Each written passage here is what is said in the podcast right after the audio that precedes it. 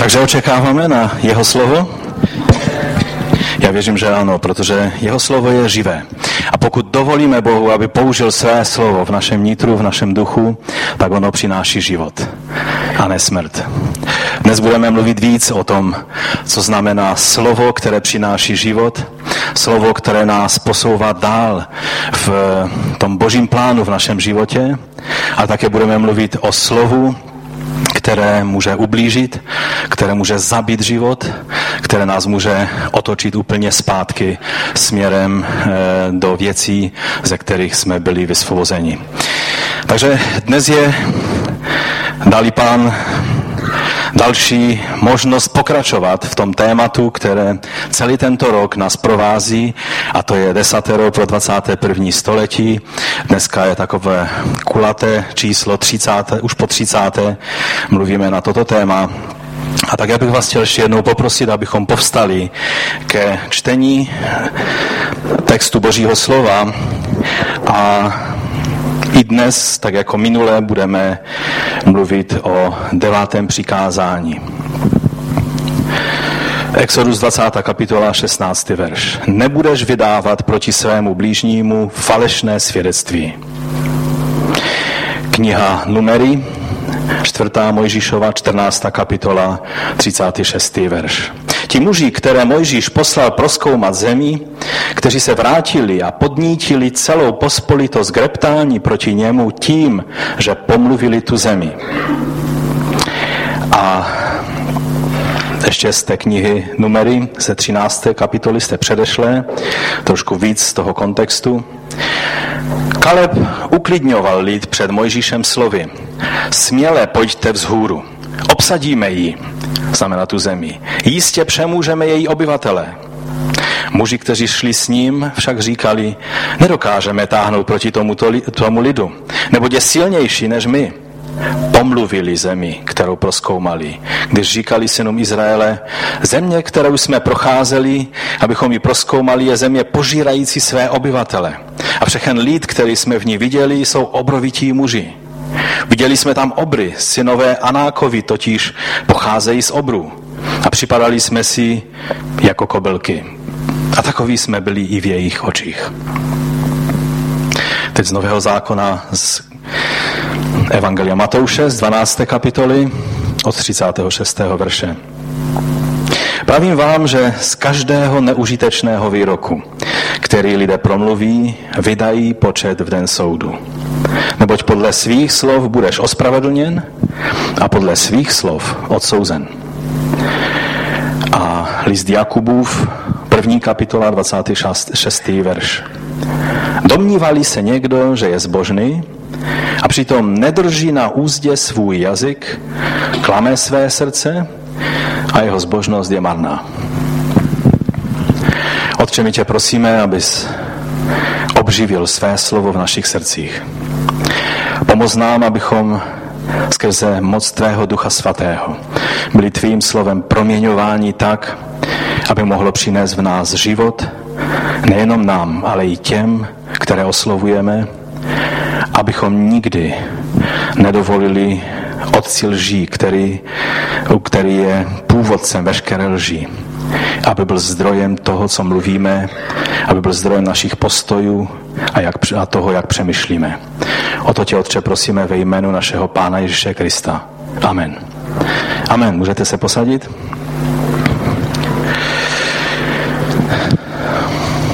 Jeden z mých oblíbených eh, amerických prezidentů, Abraham Lincoln, jeden vlastně z prvních prezidentů, že?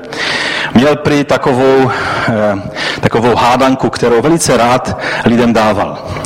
A ta hádanka byla eh, taková, že říkal, když bychom eh, nazvali nebo vzali za to, že psí ocas je nohou, je taky nohou, tak kolik potom v tom případě pes má nohou? Nevím, kolik byste vy odpověděli, ale většina lidí eh, Abrahamu Lincolnovi odpovídala, no v tom případě by měl ten pes pět nohou. A on se vždycky zasmál a říká, vidíte, Jenom to, že si řekneme, že něco je noha, neznamená, že to tak je. Ten pes stále má čtyři nohy, ale e, my jsme se nechali ovlivnit, že se na to díváme jiným způsobem. Je to možná takové e, dost, dost zvláštní, ale ukazuje to na sílu slov na to, jakým způsobem jsme ovlivňováni, ať si to uvědomujeme nebo ne, tím, co je řečeno, a taky jak ovlivňujeme ostatní tím, co mluvíme. A tak dnes budeme mluvit o pomluvách o tom zvláštním falešném svědectví, tak minule jsme mluvili už o devátém přikázání, o, tom, o té výzvě nelží o svém blížním, eh, tak, eh, že vlastně je to, je to doslova z toho prostředí, eh, abychom nevydávali falešné svědectví z prostředí soudnictví, ale jak jsme si už minule řekli, tak každé přikázání vždy v sobě obsahuje i celou tuto oblast hříchu a, a, a činů činů, nejenom tu konkrétní věc. Tak jak jsme si řekli, že um, vlastně vražda je tím vrcholným vyjádřením nenávisti, stejně tak um, falešné svědectví podáno v soudu, kdy víme, že poškodíme toho druhého, druhého člověka, je tím vrcholným vyjádřením uh, toho, že lež uh, je proti, je překročením božího přikázání. Dnes budeme mluvit o tom, že Vlastně je to takový druh falešného svědectví, které vlastně může být celé pravdivé a přitom je falešné. Budeme mluvit o tom, že nezáleží jenom na tom, co mluvíme, ale proč mluvíme a kam směřujeme svou řečí. Směřuje naše řeč ty, co nás poslouchají do země božích zaslíbení, anebo je nasměřuje zpátky do Egypta. To je ta otázka. Tím, co mluvíme, přibližujeme ostatní lidi k Bohu, anebo způsobujeme zmatek v jejich hlavách. Takže nejdříve se podívejme na první bod. Bible nám ukazuje, že pomluvy jsou jako pamlsky. To je zvláštní eh, obraz nebo zvláštní vyjádření toho, eh, čím jsou pomluvy. Že chutnají jako pamlsky, ale jsou nebezpečným jedem. Přísloví 18. kapitola 8. verš říká, že slova pomlouvače jsou jako pamlsky a sestupují do nejzasších útrop, do nejhlubšího nitra. Pamatujeme na to, že falešným svědectvím není jenom to, když se postavíme v soudu a falešně vypovídáme o druhém člověku. Ale že falešným svědectvím jsou i věci, které mluvíme tehdy, když nemáme k té věci eh, eh, oprávnění, abychom mluvili. Když mluvíme o druhém člověku, věci, které eh, nejsou podstatné, jsou to nepoužitelné věci, nepodložené věci, jsou to vlastně takové klevety. Problém je, že něco je v nás, co způsobuje, že rádi takovéto věci nejenom mluvíme, protože lidé mluví tyto věci z toho důvodu, že vždy uvidí, že lidem přeskočí v očích jiskra a že rádi poslouchají. A člověk většinou, když mluví, tak eh, mu dělá radost to, když ti ostatní, když mluvíte, tak poslouchají. Jenom pastoři jsou zvyklí na to, že když mluví, tak lidé spí. Ale oni jsou na to speciálně trénovaní, takže jim to nevadí. Ale většinou lidé, když zjistí, že nějaký příběh, který mluví o druhém člověku, že lidé spozorní a, a bedlivě poslouchají, tak samozřejmě v té chvíli mají, mají tu, ten svůj okamžik důležitosti a předávají příběh, i když není, nemá, nemají k tomu co říct. Není na nich, aby mluvili k této věci. Takže něco v nás způsobuje, že, že rádi přijímáme eh, Dokonce i pomluvy, nejenom obyčejné takové ty neškodné klevety. Bible nám říká, že jsou sladké jak pamlsky.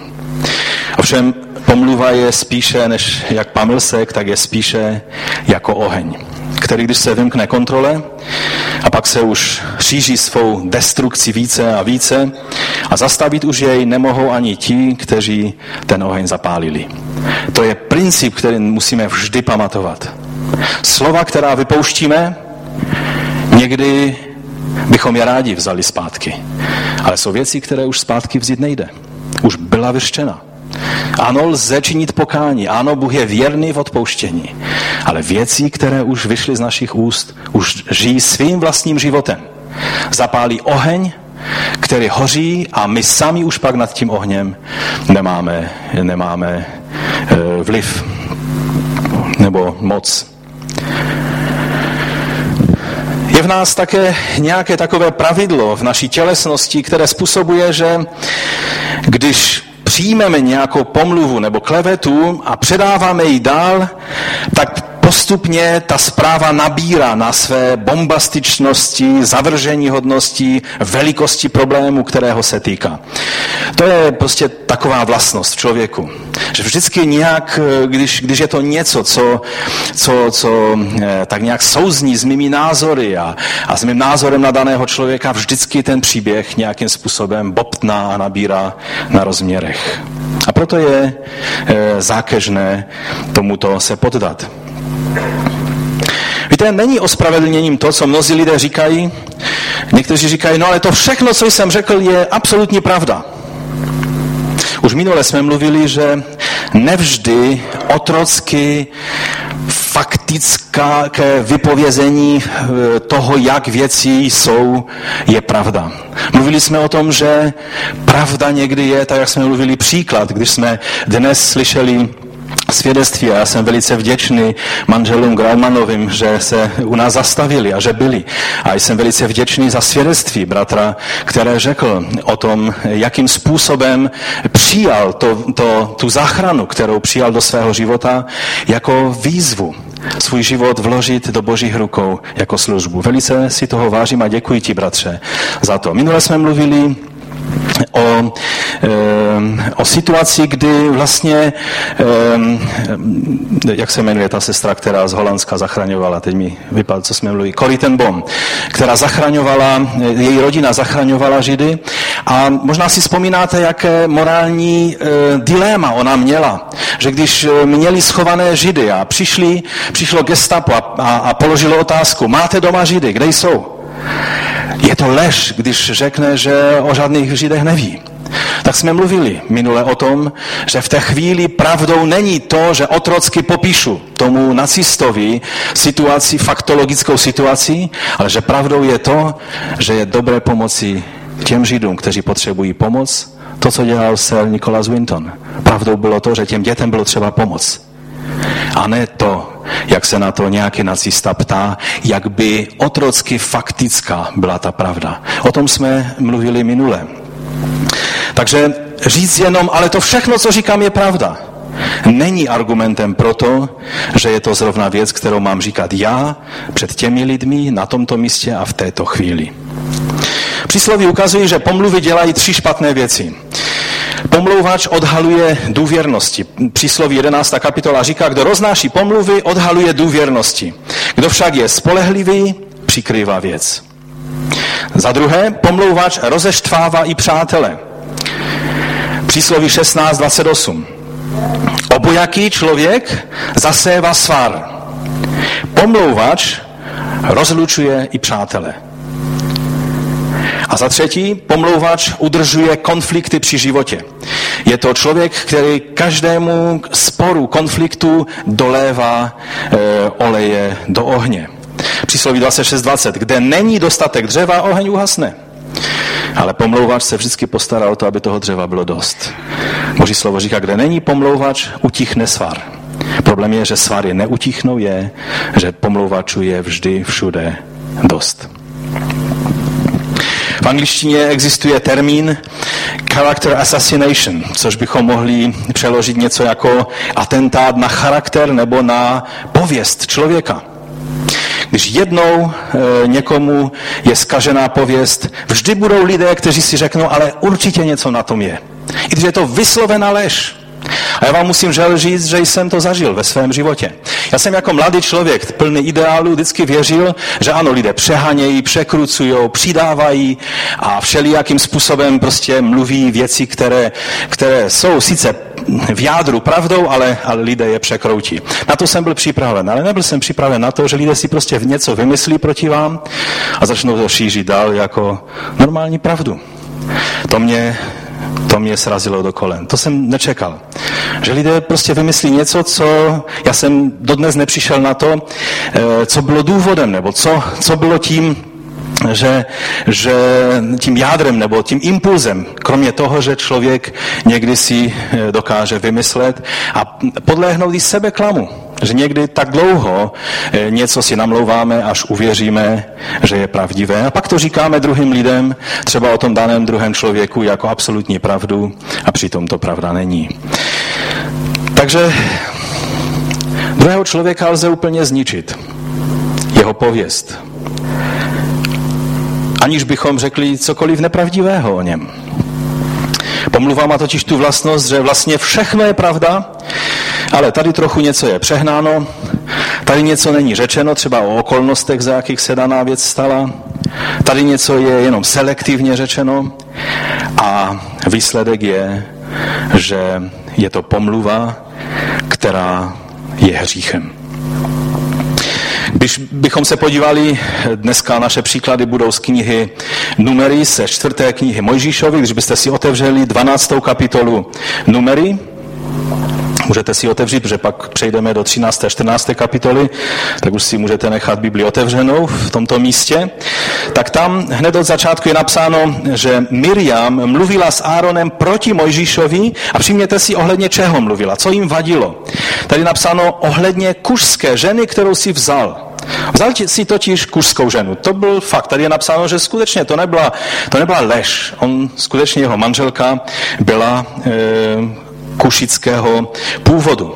Buď to byla Sefora, o které víme, že byla Midianka, anebo to byla ještě jiná manželka, e, biblisté nejsou v tom zajedno, ale na tom teď tolik nezáleží. Říkali, a teď poslouchejte, co říkali. Což pak hospodin mluvil pouze a jenom skrze Mojžíše, což nemluvil také skrze nás, a hospodin to slyšel. To tady vypadá jako absolutně nesouvisející dvě věci. Jim vadilo to, kým je manželka Mojžíše, že? Vlastně jim vadila její rasa. Nechci se pouštět do toho tématu, ale, ale vidíme, že to, co jim skutečně vadilo, bylo Mojžíši, když si takový vůdce, tak bys eh, nemohl mít manželku e, kušítku. A, a navenek to vypadalo tak, že říkali, co pak, Bůh mluví jenom skrze tebe? Když lidé mají pocit, že mluví jenom skrze tebe, musíš jim dát najevo, že i skrze nás mluví Bůh. Takže musíme si uvědomit, že pomluvy fungují někdy tímto způsobem. Že ne to, co člověk má na ústech. Někdy jsou lidé, kterým vadí věci a mluví o věcech ve sboru, že jim vadí různé věci. Ale vy víte, že to není to, o čem mluví, co jim skutečně vadí že jim vadí úplně jiné věci. A Někdy je to tak, že pokud vám duch boží nezjeví, co je jádrem toho problému, tak byste si lámali hlavu nad tím, co stále lidé budou mluvit a mluvit, že to je problém a to je problém a vy budete řešit jednu věc za druhou ale v jádru tam nešlo o to. Víme, že Mojžíš rozdělil, dokonce na radu svého tchána, zodpovědnost na, na mnohé vedoucí, rozdělil celý Izrael na, na skupinky a, a, a ta zodpovědnost a, a souzení celého národa bylo rozloženo. Takže on tuto věc řešil. Ale tam nešlo o, o tento problém. Tam šlo o to, že jim vadila manželka Mojžíšova. Tak zákežné jsou právě pomluvy. Že na povrchu se může mluvit o úplně něčem jiném a v jádru tím zdrojem toho problému je úplně něco jiného. Na to si musíme, toho si musíme všímat. Nejen toho, co nám lidé říkají, ale také proč nám to říkají a co je zatím, co říkají. Dále musíme pamatovat, že hříchem není jen pomlouvání. A teď poslouchejte pozorně. Také přijímání a poslouchání pomluv je hříchem. Víte, někdy máme takový pocit, že my nic neříkáme, ale na naše slova dojde. Ale velice rádi si vyslechneme všelijaké pomluvy a dovolíme, aby ty věci ovlivnily naše postoje. To je stejný hřích, jako mluvit pomluvy. Pokud přijímáme pomluvy, je to stejný hřích, jako když je mluvíme. Já si vzpomínám, že jeden bratr jednou eh, řekl takovou radu, kterou já jsem přijal do svého života, že si ze svého ucha nenechám udělat odpadkový koš. Prostě když někdo mluví něco, co je pomluvou, tak ho přeruším a řeknu, víš, ale to není něco, co chci poslouchat. Byl jsi už za tím člověkem, o kterém mluvíš? Mně to mluvíš, ale řekl si to tomu člověku, o koho se jedná. Byl jsi už za ním. Pán Ježíš nás vyzývá, abychom takto jednali s člověkem, které, o kterém jsme přesvědčeni, že je v hříchu, abychom za ním šli a mluvili v lásce s ním. A pokud eh, si nenechá říct, tak eh, musíme mít druhého svědka, který eh, je svědkem stejné věci a jít za tím člověkem znovu. Teprve potom máme do toho zapojit církev. To je dobré pravidlo, si nenechat udělat ze svého ucha odpadkový koš. Uchrání vás to od mnohých věcí, které by skazili vaše srdce a způsobili, že jste, že se podílíte na pomluvách, možná ne tím, že je mluvíte, ale tím, že je přijímáte. Podle starého rabínského rčení se říká, že pomluva zabíjí, eh, nebo rabíni říkali, že pomluva zabíjí tři lidi. Eh, toho, který to mluví, toho, který poslouchá tu pomluvu a toho třetího, o kterém ta pomluva je. Jsou tři oběti, které jsou zasaženy každou pomluvou. A pulitánský eh, teolog Thomas Watson říkal, říkával, že ten, který přichází s pomluvou, tak ďábel sedí na jeho jazyku. A ten, který naslouchá pomluvám, tak, jeho, tak u něho v jeho případě ďábel sedí v jeho uchu. A myslím, že měl velikou pravdu. Nový zákon, apoštol Pavel v pastoračních epištolách nás upozorňuje, abychom se vyvarovali pomluv a on obzvlášť nějak upozorňuje na to sestry, aby si dali pozor, aby nepodlehli tomuto pokušení. První Timoteova 3.11. Eh, hlavně služební eh, sestry, které jsou ve službě, manželky starších, sestry, které slouží, ale i obecně všichni služebníci. Samozřejmě, pokud to platí na sestry, platí to dvojnásob i na bratři. První Timoteova 3.11. Právě tak ženy mají být čestné, nepomlouvačné, střídme ve všem věrné. Víte, jaké slovo v řečtině je použito pro to pomlouvačnost, pro pomlouvačnost, pro bytí pomlouvačným? Možná vás zarazí to slovo. Ale tam je použito slovo diabolos. Ďábel. Být ďábelský. Slovo ďábel pochází od tohoto slova. Od pomluv. Takže myslím si, že to je dostatečné varování, abychom touto cestou nešli. Že? Ještě jednou to slovo je použito v, v, u Tita ve druhé kapitole, kde Pavel pomlouvačnost dává na roveň jiným neřestem, jako například pravidelné opíjení se alkoholem. Titus 2, 3 až 5. Podobně starší ženy, ať se chovají úctivě, nejsou pomlouvačné, čili diabolos, eh, ani nejsou zotročeny přílišným pitím vína ale ať vyučují mladé ženy v dobrém a vedou je k tomu, aby měli rádi své muže a děti, byly rozvážné, cudné, pracovité v domácnosti, dobré podané svým mužům, aby slovo Boží nebylo haněno. Když, tak, když se tak věci nedějou, Boží slovo je pošlapáno a haněno. Pan Ježíš ukazuje, že problém pomluv je vlastně problémem srdce člověka. U Lukáše v 6. kapitole říká ve 45. verši, dobrý člověk vynáší z dobrého pokladu svého srdce dobré. A zlý člověk vynáší ze zlého pokladu svého srdce zlé, neboť jeho ústa mluví z přebytku srdce. To, co je v našem srdci, to bude, bude procházet našimi ústy. To je zákonitost, která platí a které se nedá vyhnout. Možná, když jsi v klidu, tak, eh, tak si ohlídáš ty věci, které v srdci jsou a nepustíš je skrze ústa, ale najednou se dostaneš do situace, kdy tvé emoce se stanou překypující a najednou začnou vylejzat ty věci, které jsou v hlubinách tvého srdce. Tak to být nemá. Pan Ježíš říká taky v 15. kapitole Matouše od 17. verše, když, mluví, když, když učedníci chtěli vědět, tak co teda znečišťuje člověka?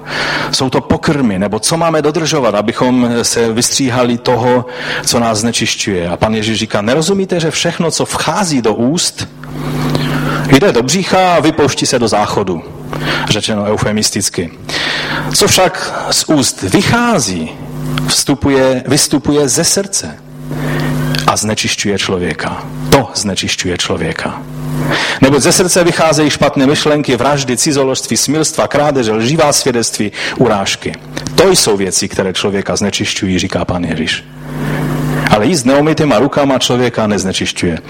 Na nejvíc chytnete nějakou bakterii a budete mít kroucení žaludku, ale ten skutečný problém je věcí, které vycházejí z vašeho nitra skrze ústa. Ovšem pomluvy jsou tak běžnou věcí i mezi křesťany, že často zapomínáme, jak hříšné a bezbožné jsou. Je to takový domestikovaný hřích. Takový hřích, který si někdo pěstuje jako koťátko nebo jako malého pejska. A to je v tom ten problém. Je třeba si vždy v každé situaci položit otázku, je to, co se chystám říct, pravda? Pokud ano, je skutečně třeba, abych já toto řekl tomuto člověku v tomto rozhovoru. A třetí otázka, kterou je dobré si položit. Řekl bych to tímto způsobem, pokud by ta dotyčná osoba tady byla. Přijměte si jednoho drobného takového jevu. Vy nebo někdo jiný mluví, mluví se o někom. A mluví se tak zpříma, tak jak tady na Slesku máme rádi, tak provde od srdca. A najednou ten člověk vstoupí do místnosti. No a je blbé nepokračovat v rozhovoru o tom člověku, když jste teda mluvili o něm, že?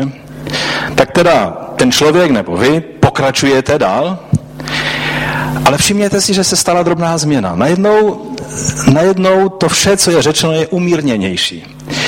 Je vyváženější. Je v tom vidět víc lásku a, a, a úctu k tomu člověku. Všimli jste si toho jevu? U druhých lidí, že? Všimli jste si toho, že někdy i vy podléháte tomuto jevu? A to je k zamyšlení. Protože tak, jak mluvíme, když ten člověk je v té místnosti o něm, tak bychom měli mluvit o něm i za jeho zády. Pokud vůbec je třeba, abychom o jakémkoliv problému u druhého člověka mluvili, aniž bychom ho nejdříve konfrontovali. Tak to být nemá. Nejdříve máme jít za tím člověkem. Takže to jsou principy, které je dobré vzít v úvahu. Pamatujme na varování, které jsme četli z Jakobova listu už minulé, že ten, kdo nechybuje ve slovu, je dokonalý. A také dnes jsme četli z první kapitoly Jakoba, že pokud nemáme na úzdě svůj jazyk, pak i naše zbožnost je marná a jen klameme sami sebe. To jsou velice silná slova. Když bychom se zamysleli na důsledky těchto slov, tak by musela přijít bázeň do našeho života v mnohem větší míře.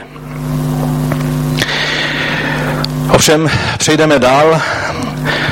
Za druhé, budeme mluvit o ještě horší verzi pomluv a klevet, a to je očerňování, zostouzení, pošpínění někoho slovem. V 9. století v Anglii a ve Wessexu byl král Alfred Veliký, to bylo ještě předtím, než bylo Spojené království. A on dal nařízení, protože on byl takový velice pečlivý král a udělal určité prostě zákony nové, vytvořil pro to území, na kterém vládnul. A tak jeden z těch nařízení nebo zákonů bylo, že každý, kdo by škodolibě někoho pomluvil, očernil nebo zostudil, že mu bude useknut jazyk. Je to velmi kruté pravidlo, že? Nemyslím si, že by bylo dobré toto pravidlo dnes zavést, protože bychom neměli s kým mluvit, protože by bylo hodně lidí s useknutým jazykem. Král Alfred měl taky názor, že je to velice kruté pravidlo a proto dal možnost se z toho trestu vykoupit penězí. A to zajímavé na tom je, že cena, kterou musel zaplatit ten, který se chtěl vykoupit od toho, aby mu jazyk neusekli, víte, jaká byla ta cena? To byla cena, za kterou jste si koupili otroka. Cena lidského života. To byla cena za jeden lidský život. I ten král před mnohými, mnohými staletími si uvědomoval, jak zákežnou věcí je očerňování, pomluvy a pošpínění druhého člověka. Už jsme mluvili v souvislosti s hříchem krádeže o králi Achabovi a jeho ženě Jezabeli. A je tam jedna věc, které eh, je třeba, abychom si všimli. Že klevety a takové, takové to mluvení, přehánění a tak možná eh, jsou neškodné a někdy je to jenom takové eh, tláchání, které je zbytečné a je to, je to nemoudré používání slov. Ale pomluva očerňování může, jak jsme už řekli, zrujnovat lidem život. Četli jsme o tom, jak Jezabel, když uviděla, že král je smutný, protože Nabod mu nechtěl dát jeho, nebo prodat jeho vinici, tak řekla, neboj se, já to vyřeším za tebe. Šla a řekla toto. Vyhlaste půst a nábota nechte usednout do čela lidu. Velice zbožně to všechno vypadalo. Najednou se v Izraeli začali, v hlavním městě se začali postit. Když se někdo zeptal, a proč se postíme? No, protože se dějí velice špatné věci. Musíme se postit. Víte, někteří křesťané nedokážou nepomlouvat dokonce tehdy, když se modlí za druhého člověka. Musíme být moudří. Před kým mluvíme, pojďme se modlit. Ale když mluvíš před klevetníkem, pojďme se modlit. A teď v té modlitbě tomu klevetníkovi řekneš všechny problémy o tom druhém člověku, pak si nemoudrý, protože způsobuješ, že pomluví ten člověk eh, se nebude třikrát denně modlit za toho člověka, ale jistě se postará o to, aby každý jiný člověk věděl o tom daném problému. Musíme být v tom moudří. A Jezábel přímo eh, vytvořila dojem takové té zbožnosti. Byla to taková, hm, taková svatá chvíle, všichni se měli postit.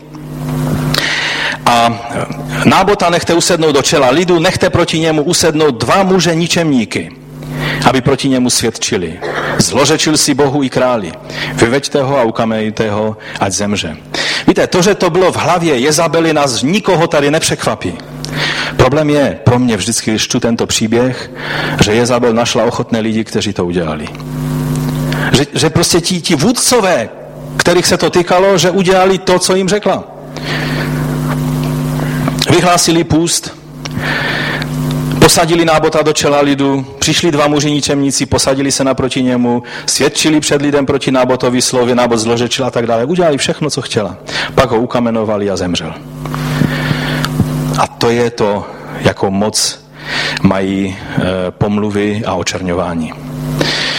U Zachariáše je napsáno, že toto všechno Bůh nenávidí. 8. kapitola od 16. po 17. verš.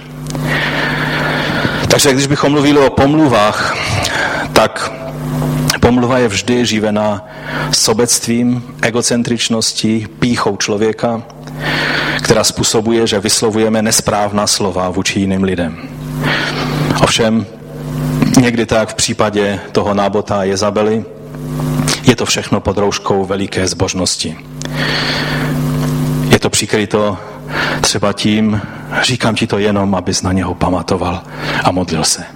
Ale když poškozujeme druhého člověka, můžeme tomu dát sebelepší aureolu nebo svatozáž.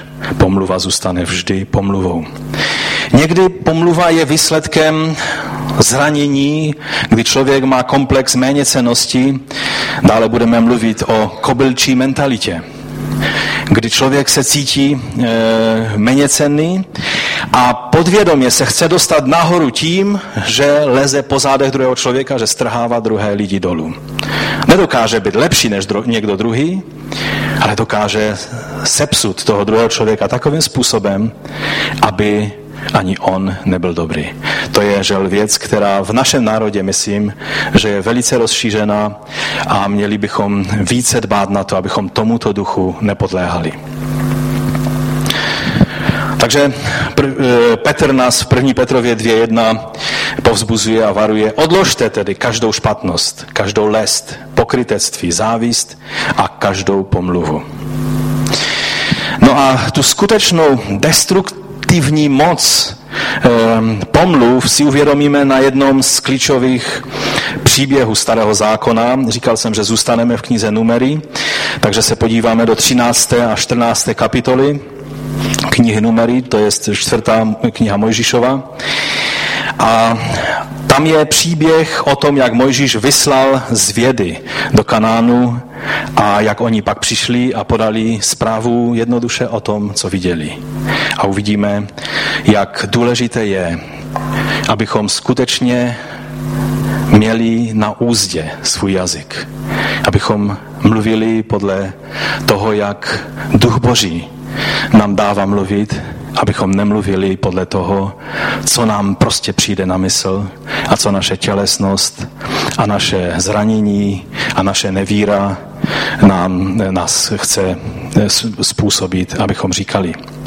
Myslím, že je to jeden z nej známějších příběhů Starého zákona, že ho známe všichni tady, jak jsme, jenom v krátkosti připomenu, že když Izrael přišel do místa, kterému se říká Kadeš Barnea, tak je to, kdybyste dneska eh, jeli v Izraeli na eh, jižní hranici eh, směrem k Sinajskému poloostrovu, tak tam je Kadeš Barnea na té hranici mezi Egyptem a mezi Izraelem na Sinajském poloostrovu ostrově.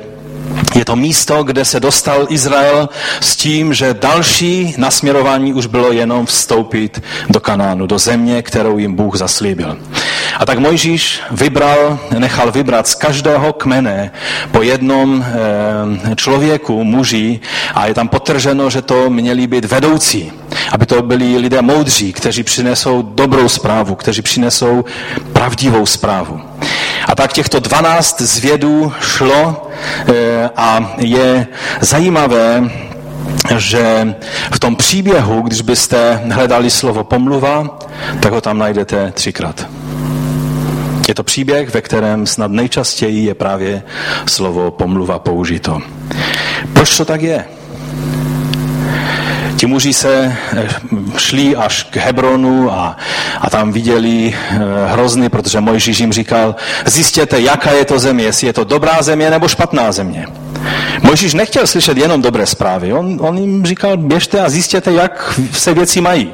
Jestli je to dobrá země nebo špatná země. Řekli bychom si, no ale Bůh řekl, že je to dobrá země. Mojžíši, co děláš? On tím jenom jedinou věc chtěl udělat. Že jim nebude programovat to, co mají říct. Víte, ty doby, kdy nám bylo řečeno, co máme říkat a jak máme říkat, jsou pryč. Jsme svobodní a tudíž zodpovědní za to, co říkáme. Mojžíš říká, podívejte se na ten lid, který tam je, jestli je to, jaký je, jestli jsou silní, jaká jsou tam města, jestli jsou to jenom takové tábory, anebo jestli to jsou opevněná města. A taky se podívejte na úrodu té země. No tak oni přišli a úroda byla teda úžasná, protože hrozen, který, který tam e, utěli, protože zrovna byla, e, bylo období sklízně hroznů, tak ho museli nést dva chlapí na, e, na, na kolíku, na Sochoru, aby ho vůbec donesli zpátky do tábora Izraele. To si nedokážu představit, takový hrozen. Izraelské, myslím, ministerstvo turismu, nebo některé ministerstvo má ve znaku právě dva Izraelce, kteří na Sochoru nesou obro, obrovitý hrozen mezi sebou. Taková úroda byla v té zemi. Jedinou fyzickou věc, kterou přinesli, byla tak úžasná. Ale to by bylo úžasné jenom v případě, že by měli duct tapekou zalepená ústa. Protože oni si z Izraele přinesli nejenom ten hrozen na Sochoru, ale přinesli si zpátky i své jazyky. A to byl ten jejich problém.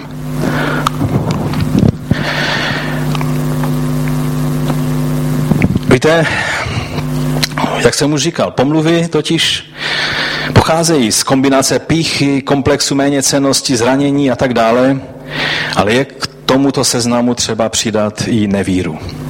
Neschopnost důvěřovat Bohu. To je častý zdroj toho, že mluvíme věci sice pravdivé, ale v takovém světle, že je to pomluva a že to ubližuje i nám, i těm druhým lidem. Neschopnost vstoupit do centra eh, jeho vůle kvůli strachu a malomyslnosti, způsobené šířením pomluv nebo jejich přijetím, je to, co způsobuje eh, vlastně nevíra, neschopnost důvěřovat Bohu.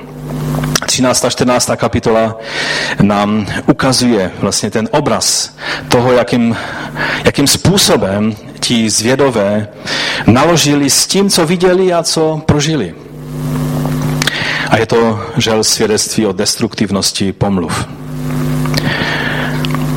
Víte, přitom ti zvědové mluvili pravdu a jenom pravdu. Když bychom si četli ta slova, když bychom si našli, co oni, oni mluvili, tak oni řekli, Přišli jsme do země, do níž si nás poslal. Tady je sice takový už náznak toho, že se distancují od té země. Už to nebyla země, kterou nám Bůh zaslíbil, ale země, do které z nás poslal. Ty, Mojžiši, na tobě teď to je. Ano, oplývá mlékem a medem. Toto je její ovoce. Nicméně lid, který sídlí v zemi, je silný a města jsou opevněna. No co pak Mojžíš nechtěl vědět, jestli jsou města opevněna nebo jenom tábory? Co pak se neptal, jestli eh, lid je silný nebo není silný? To je přesně, že odpověděli na jeho otázku. Města jsou opevněná velmi velká. Taky jsme tam viděli potomky Anákovi. Na území Negebu sídlí Amalekovci, pravda. V pohoří sídlí Chetejci, pravda. Jebuzejci, Emorejci, u moře a podél Jordánu sídlí Kenánci. Všechno je svatá pravda. Kaleb uklidňoval lid před Mojžíšem slovy směle, pojďme, pojďte vzhůru, obsadíme ji. Jistě e, přemůžeme její obyvatele. Ale muži, kteří šli s ním, však říkali, nedokážeme táhnout proti tomu lidu, nebo je silnější než my. A v tom okamžiku přichází slovo, pomluvili zemi, kterou proskoumali, když říkali synům Izraele, země, kterou jsme procházeli, abychom ji proskoumali, je země požírající své obyvatele. Kde toto vzali? To, že tam byli obří, to, že tam byly, byla velká města, je pravda. Ale oni se posunuli dál a začali kreslit hrůzostrašné představy o tom, jak ta země požírá své vlastní obyvatele, jak, jak, je, jak je nemožné žít v té zemi. To už byl čistě jejich názor. To nebyla zpráva. Říct, nedokážeme táhnout proti tomu lidu, oni nebyli povoláni k tomu, aby řekli, jestli dokážou nebo ne, ale aby podali zprávu o tom, jaká ta země je. A tím pomluvili tu zemi. Říkali, všechen lid, který jsme v ní viděli, jsou obrovití muži. Víte, lidé velice často se nechají strhnout těmi vnitřními pocity a nevírou a začnou používat slova všude, vždycky, všechno, všechen. Všimněte si toho. Máme tuto tendenci v sobě. A přitom ano, byli tam synové Anákovi. Ano, byli to obří. Víme, že Goliáš patřil k těmto obrům. A najednou z toho bylo, že všichni jsou takoví. Všichni lidé, kteří tam bydlí, jsou takoví. Kaleb a Jozue tam také byl. Je zvláštní, že oni to viděli trošku jinak.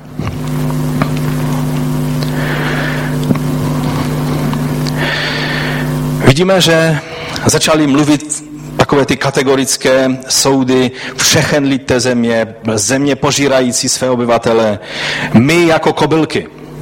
Tady je ta kobylčí mentalita. Cítili se vůči těm lidem jako kobylky.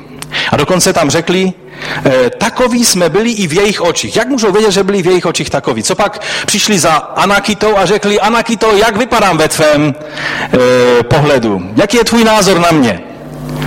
To je nesmysl, protože už by nežil ten člověk, který by se zeptal tuto otázku, že? Když by se přiznal, odkud je a, a jak vypadá v jeho očích toho Anakity. Čili velice často si namlouváme věci, že lidé o nás mluví, aniž lidé by o tom věděli, že o vás takhle mají prý mluvit. Já jsem taky často slyšel něco, co údajně jsem řekl o někom, co jsem prostě jednoduše neřekl. Ten člověk si to myslí, že si to myslím.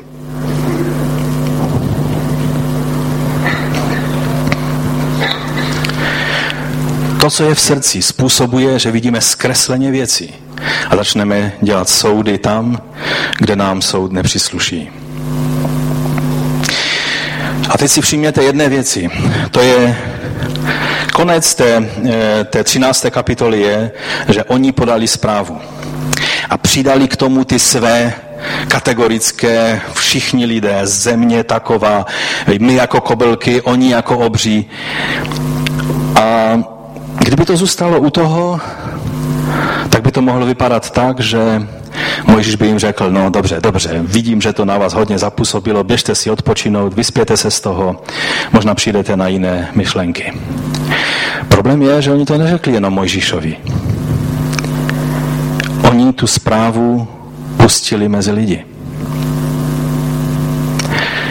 A hned 14. kapitola začíná, že celá pospolitost pozvedla a vydala svůj hlas. To znamená, že začali lidé křičet. To je takový hebrejský způsob vyjádření této věci. Lid oné noci plakal. Všichni synové Izraele reptali proti Mojžíšovi a Aranovi. Tady už vidíme, že najednou se začíná šířit požár. Najednou se začíná šířit oheň, který se neměl stát.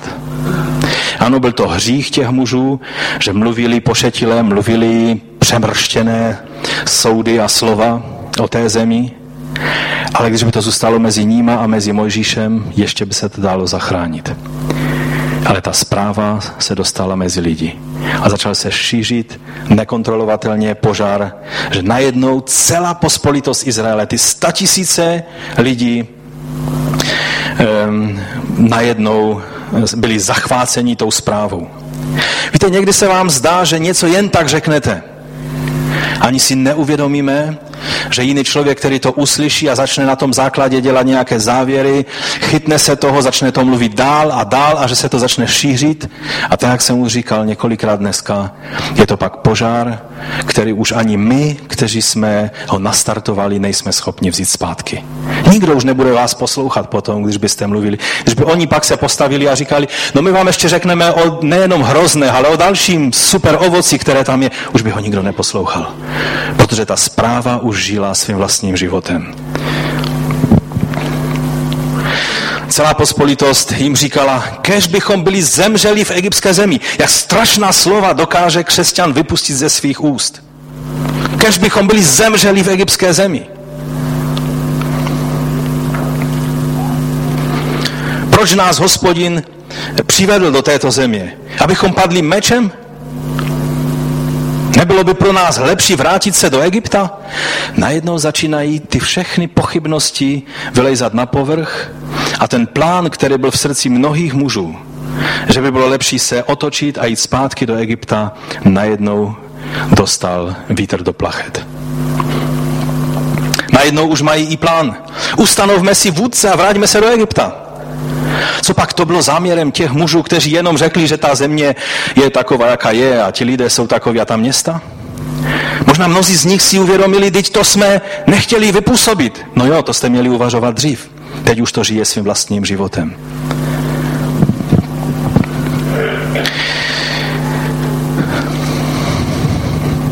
A pak přišel Boží soud. Musíme si uvědomit, že jsou určité věci, které Bůh nemůže nechat jen tak. A zasáhne.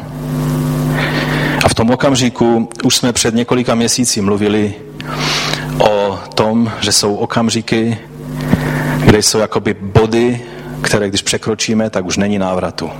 Ano, pokání, Bůh nám odpouští, on je věrný v odpouštění.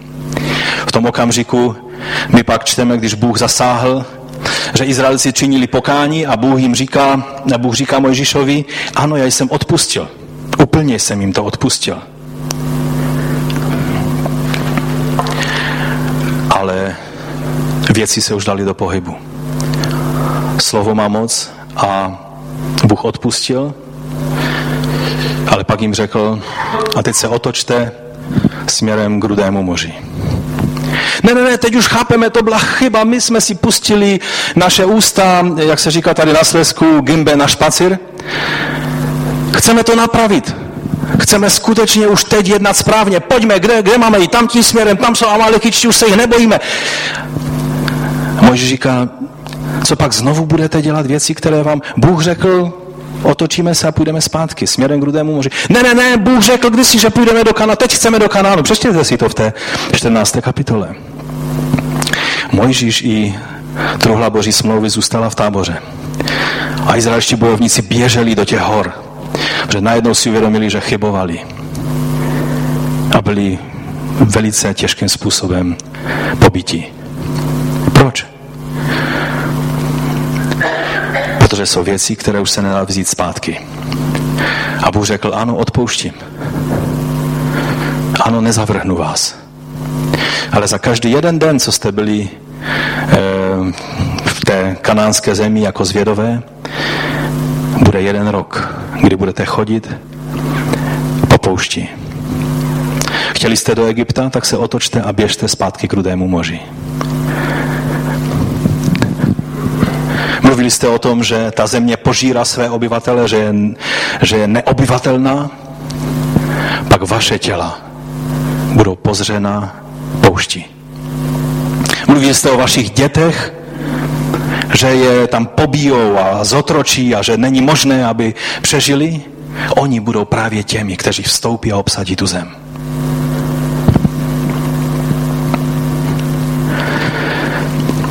Víte, je to velice závažná věc.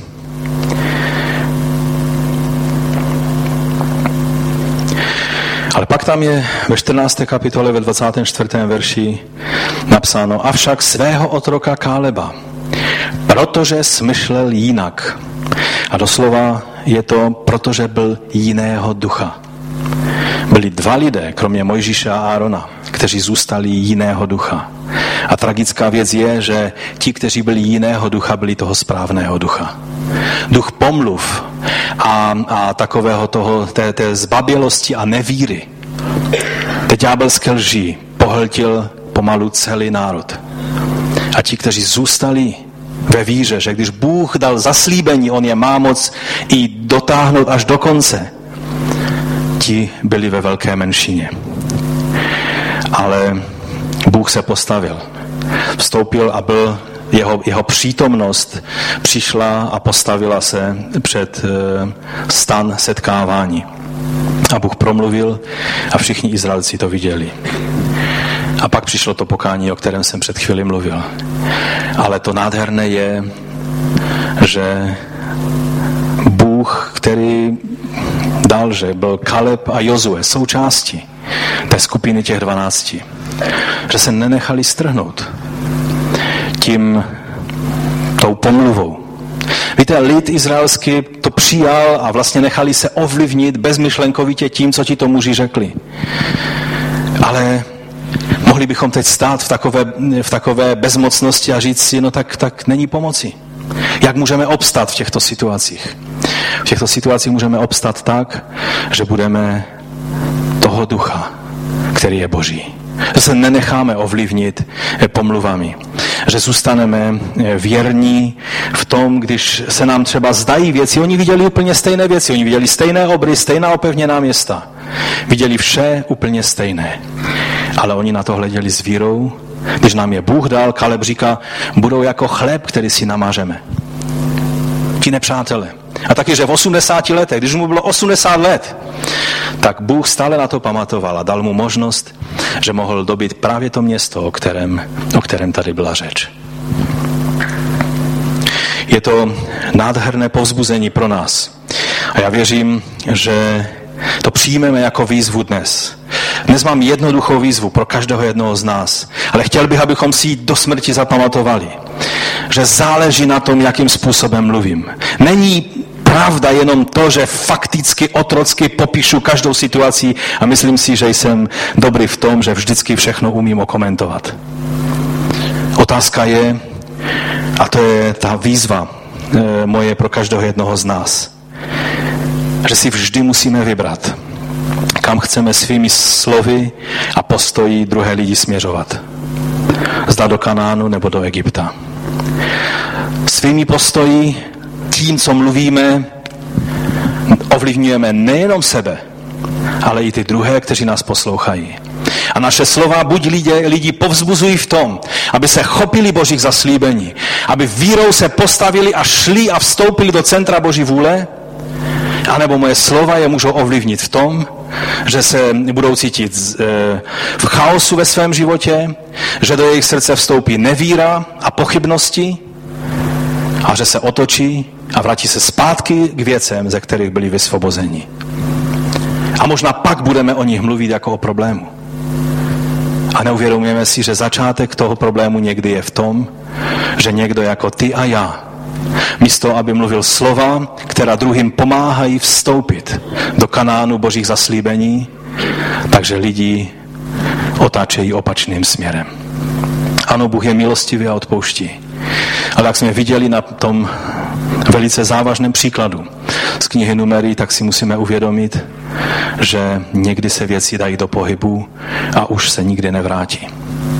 Jsou okamžiky, jako když se Izrael rozdělil na severní království a jižní království, už nikdy nebyl zpátky jedním královstvím. To rozdělení prostě zůstalo. Až do eh, exodu, eh, kdy, či do exilu, kdy byli vyhnáni do Asyrie a do Babylona. Vidíme, že jsou určité věci, když eh, pána Ježíše, eh, vůdcové eh, tehdejšího izraelského lidu, když pán Ježíš chodil po této zemi, místo, aby uviděli, že to, co koná, koná v moci Mesiáše poslaného od Boha, tak to označí, že to činí v moci Beliala, knížete démonu, staly se věcí, které už nešlo vrátit. Ano, mnozí lidé, desetitisíce, možná statisíce lidí v tehdejším Izraeli přijalo Mesiáše ale byli to jednotliví lidé, ale vůdcové národa, eh, to byla ta generace, o kterých pán Ježíš mluvil, že ho neuvidí. Až dokud neřeknou požehnaný, který přichází ve jménu hospodinově. Jsou věci, které se dají do pohybu, a které už nejde vrátit a to nám ukazuje tu závažnost, tu zodpovědnost toho, jakým způsobem používáme svá slova. Nenadarmo v tomto příběhu je třikrát použito slovo, že pomluvili tuto zem. Víte, ta zem to není jen tak kus nějaké půdy nebo nějaká, nějaká prostě geografická adresa, geografické místo. To bylo zaslíbení, které Bůh dal od Abrahama přes Jakoba, také celému izraelskému národu, že je to země, kterou jim Bůh dává. Když Bůh něco dává do našeho života, musíme si dávat pozor, jakým způsobem o tom mluvíme. Když ti Bůh dal manželku, jakým způsobem o ní mluvíš? Když ostatní muži v zaměstnání říkají o své manželce jako ta moje stará, jakým způsobem mluvíš o ní ty? Je to žena, kterou ti Bůh dal. To platí samozřejmě opačně služba, kterou ti pán dal, když se ti nedaří, jakým způsobem o tom mluvíš. Velice mě vždycky zarazí, když někdo, kdo má možnost pracovat na božím díle, když jsou nějaké neúspěchy nebo něco, tak řekne, já to vlastně nemusím, já to nemusím dělat. Ano, nemusíš, ale váš slova. Že to, co děláme, je milost Boží. A svými slovy někdy způsobujeme, že věci se dají do pohybu. Bůh nás někdy veme za slova. Kež bychom mohli mluvit způsobem, jakým mluvil Kaleb a Jozue. Ještě jedna věc na závěr, kterou je dobré připomenout, je, že jakým způsobem zareagoval Aaron, Mojžíš, Jozue a Kaleb na tuto vzniklou situaci. Začali se hádat, začali se eh, handrkovat s těmi ostatními vůdci o svoji pozici. Začal Mojžíš obhajovat, mě tady Bůh postavil a mě teď budete poslouchat. Tak to nebude, jak mluví ti muži. Co udělal Mojžíš a Áron? Když to čteme, četli jsme vlastně, oni padli na tvář před kým? Před hospodinem Mojžíš ležel na tváři každý den. V tom příběhu je napsáno, že před lidem padli na tvář. Pokořili se. Ano, oni, oni neprosili lid o milost, ale oni tím dali najevo, to, co bylo řečeno, už toho bylo dost. Přestali se bránit. Přestali mluvit s lidmi. A začal Mojžíš mluvit s Bohem. Boží sláva se zjevila a Mojžíš, když Bůh řekl, a dost, už toho mám dost, odstraním tento lid a z tebe vzbudím nový, větší, lepší lid. To byla zkouška Mojžíše, vlastně, aby řekl to, co je v božím srdci. Bůh neměl v plánu povolat nový lid. Bůh chtěl, aby Mojžíš řekl to, co řekl. A Mojžíš mu trpělivě připomíná Bože. Svědectví egyptianů, svědectví těch všech lidí, kteří viděli, jak mocnou rukou si vyvedl tento lid. Podívej na zmatek, který by oni měli ve svých hlavách. Zachovej tento lid. Řekl si o sobě, že jsi pomalý v hněvu, ale veliký ve svém smilování. Připomínal Bohu a Bůh rád slyšel tato slova. Rád vyslyšel tuto modlitbu Mojžíšovou. A Jozue a Kaleb roztrhali svá roucha. To, bylo, to byl krok, kterým se distancovali od toho, co mluvil zbytek Izraele. Už také nemluvili nic víc. Jenom se distancovali od toho, co bylo řečeno. Když oni měli možnost říct, tak uh, oni potom, co roztrhali, ona, oni vlastně řekli zhrnutí ještě toho, kterou, uh, té zprávy, kterou vlastně, jakoby tu svoji verzi té zprávy. Řekli, země, kterou jsme prošli, abychom ji proskoumali, je převelice dobrá země. Oni vlastně citovali boží názor na tu zemi. Jestliže v nás hospodin najde zalíbení, tady říkají velice důležitou věc, jestli v nás najde zalíbení, přivede nás do této země a dá nám ji. Zemí, která oplývá mlékem a medem. Jenom se nebouřete proti hospodinu. A lidu té země se nebojte, vždy to pro nás jako chleba. A teď velice zajímavá věc tady je napsána. Jejich ochrana od nich odstoupila. Jozue a Kaleb dokázali vidět dál, než jsou jenom ty běžné věci. Oni dokázali vidět, že to je čas, který připravil Bůh, že to, na co spoléhají tyto národy, Bůh tu jejich ochranu vzal. Tam je doslova hebrejské slovo stín. Stín znamená přikrytí, ochranu. Tak jako před sluncem stín nás chrání, tak i duchovně tyto národy byly chráněné ale v tom okamžiku byl chráněn Izrael a ochrana od těchto národů odstoupila, protože míra nepravosti těchto národů se, se e, zaplnila nebo završila. Jozue a Kaleb toto byli schopni vidět těch zbývajících deset dne. Jejich ochrana od nich odstoupila, ale s námi je hospodin. Nebojte se jich. Toto řekli a pak vidíme, že byli spolu s tím lidem. Neoddělili se, nešli na vlastní pěst do Izraele, ale sdíleli spolu s božím lidem ovoce toho, co způsobili ty pomluvy. Trpělivě šli a ti dva, jako jediní z té své generace, se dožili toho, že vstoupili do země zaslíbené. Povstaňme k modlitbě. Já věřím, že to dnešní téma nám dostatečně ukázalo, jak závažnou věcí je to, co nosíme v ústech, náš jazyk. Život i smrt je v moci jazyka, říká Boží slovo. A proto, jak ho používáme, je velice důležité. Abychom vždy se ujistili, než něco mluvíme. Jestli to, co mluvíme, pomáhá nám i druhým lidem, abychom vstoupili do kanánu božích zaslíbení. A nebo to pomáhá vnášet pochybnosti, zmalomyslnění, kobelčí mentalitu, Způsobuje to, že máme chuť se vrátit k věcem, ze kterých jsme byli vysvobozeni. Vrátit se do toho pomyslného Egypta. A poštol Pavel říká, že naše slova mají být vždy budující. Slova, která budují a ne, která rozbíjejí. A tady, o to tady jde. A tak se pojďme modlit.